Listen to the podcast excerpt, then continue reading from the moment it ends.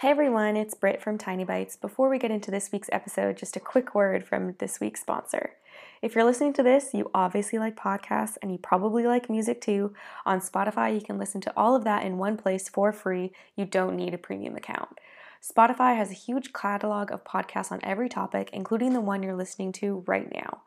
On Spotify, you can follow your favorite podcast so you never miss an episode, download episodes to listen to offline wherever you are. I love that for when I'm traveling.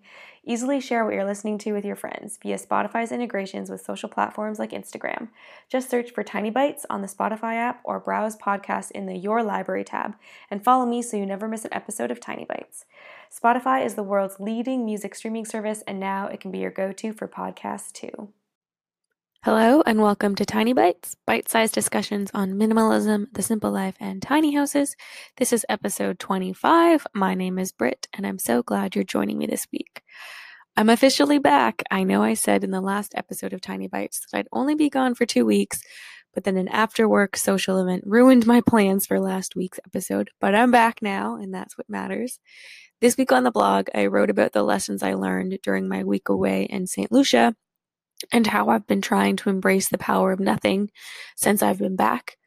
One of the things I'm trying to do more of as a healthy habit is going to bed anywhere from 15 minutes to an hour earlier than I used to.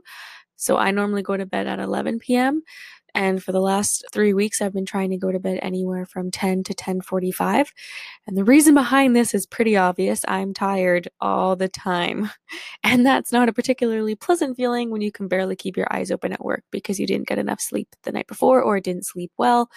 I've been working off a serious sleep debt, which is defined as going two nights or more with less than eight hours of sleep, which is the recommended amount given by the World Health Organization.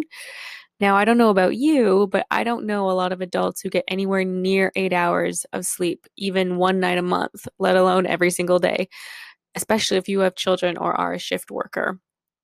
And the effects are not just being tired from time to time. Chronic sleep debt, aka not getting eight hours of sleep a night, doubles your risk of having a heart attack and quadruples your risk of having a stroke. That is bananas. So, with these grave statistics and a very wary head in mind, for the last three weeks I've been chipping away at my sleep debt, and the results have been really interesting. Going to bed just a little bit earlier every night has led to me sleeping more soundly through the night. I've been much less restless in my sleep. I've been pretty much in a dead sleep most nights from when I go to bed until my alarm goes off at between 6:30 and 6:40 a.m., which is totally unheard of for me. I'm normally the tossing, turning, waking up every couple of hours kind of a person, and that sucked, obviously. So, this whole sleeping through the night business is pretty darn great.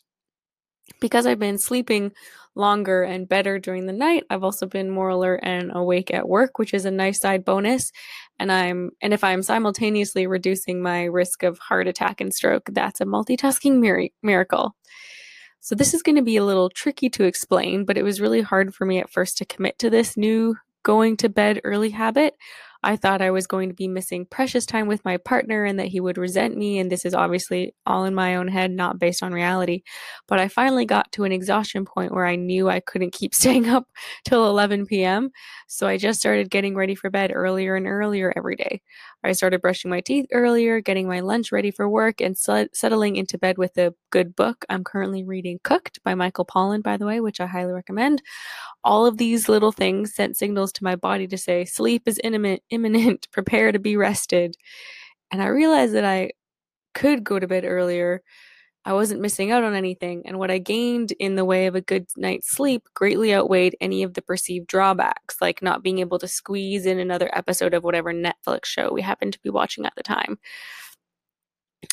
And I need to come to a place where I view a portion of our evenings as my time, time that I can use as I see fit, and that's been a challenging but worthwhile place to get to. And a lot of great minimalist writers have written about sleep hygiene and attempting to change their own sleep habits, like Courtney Carver from Be More with Less, Brooke McAlary from the Slow Your Home podcast, and the wonderful and Canadian Cait Flanders. And if you want to read more about their attempts at eight hours of sleep a night, I'll link them in the show notes over at tinyambitions.com slash tinybites25.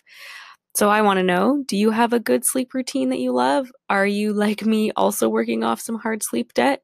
If you're listening to this on Anchor, call in and let me know. Otherwise, you can comment over on the blog at tinyambitions.com slash tinybites25.